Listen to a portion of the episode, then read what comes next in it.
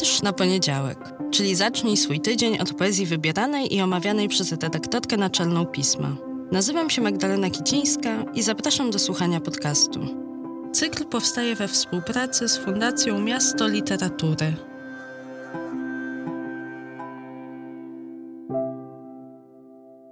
Cześć, dzień dobry. Dobry wieczór, witam Was jesienną porą. Ja jestem jesieniarą, więc bardzo ten czas jesieni lubię, celebruję. Czy to są piękne, słoneczne, polsko-jesienne dni, czy nawet jak jest trochę szaro i deszczowo. No nic nie poradzę na to, jesieniarą jestem pełną gębą i się cieszę, że ten czas nadszedł. No i dzisiaj też jesiennie, ale zanim opowiem dlaczego bardzo jesiennie nawet, to chciałabym powiedzieć dwa słowa o poecie, który jest tego odcinka bohaterem, a który bliskim jest z kilku powodów.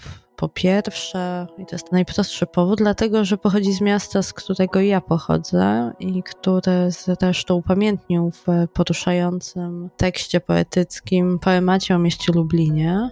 Józef Czechowicz, bo o nim mowa, urodził się 1903 roku właśnie tam w Lublinie, a zginął w tym samym mieście 36 lat później, w pierwszych dniach II wojny światowej, kiedy na kamienicę z salonem fryzjerskim, w którym przebywał Czechowicz, spadły bomby. To były właśnie jedne z pierwszych bombardowań Lublina w początku wojny. Pochowany jest w takiej kwaterze cmentarza przylipowej. To jest stara, przepiękna, o takim trochę parkowym, zabytkowym charakterze nekropolia. W takiej kwaterze właśnie ofiar bombardowań wrześniowych, a jego grób odwiedzam często, bo tak się składa, że bardzo blisko pochowany jest mój ojciec, więc kiedy idę przez tę część cmentarza przylipowej, no to zawsze mijam tę taką bardzo skromną bryłę z nazwiskiem Czechowicza właśnie między rzędami takich samych krzyży imiennych i bezimiennych ofiar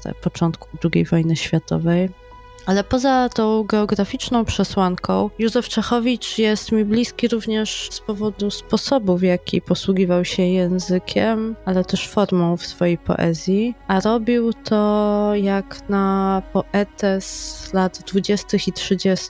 ubiegłego stulecia, inaczej niż ci najsłynniejsi awangardowi poeci, chociażby z Krakowa, i inaczej też niż ci bliżsi tradycji poetyckiej, to znaczy z Kamandryci. Czechowicz szedł swoją trzecią drogą gdzieś obok tych dwóch nurtów. Formalnie składnia jego tekstów była raczej prosta. Zupełnie porzucił interpunkcję, a w warstwie treści często sięgał po takie magiczno-symboliczne tematy ale też i impresjonistyczne, takie subtelne pejzaże poetyckie, jak ten jesienny, który umieściłam właśnie we wrześniowym numerze pisma.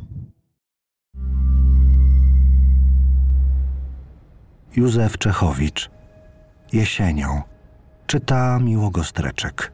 W oknie chmur plamy, deszczowa sieć. Ogród to rdzawość, czerwień i śnieć. W kroplach, co ciężkie na brzoskwin listkach, niebo kuliste błyska i pryska. Słucham szelestów, jesienny gość Mało wód szmeru, szumu nie dość. Czujnie czatuje rankiem przy oknie, gdy kwiat opada w kałuże ogniem. Może usłyszę któregoś dnia nutę człowieczą z samego dna. Nutę, co dzwoni mocno i ostro, a niebo całe dziwiga, jak sostrąb. I właśnie wydaje mi się, że ten wiersz, którego właśnie wysłuchaliśmy, to jest kwintesencja jesieniarstwa, ale też tych impresjonistycznych maźnięć poetyckiego pędzla, że tak powiem, dosyć kiczowato, charakterystycznego dla poezji Czechowicza, która kiczowata zupełnie nie jest.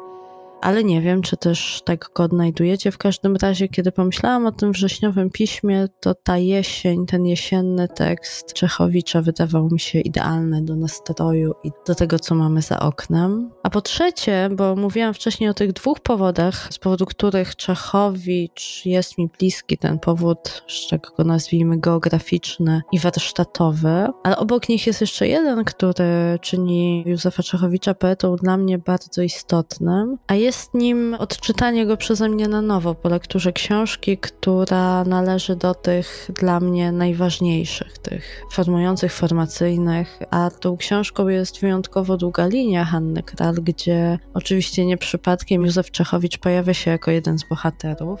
Ta książka, dla tych, którzy jej nie znają, to może wyjaśnię, ona opisuje losy ludzi, których łączy bardzo ważny adres. To jest kamienica przy ulicy Złotej w Lublinie.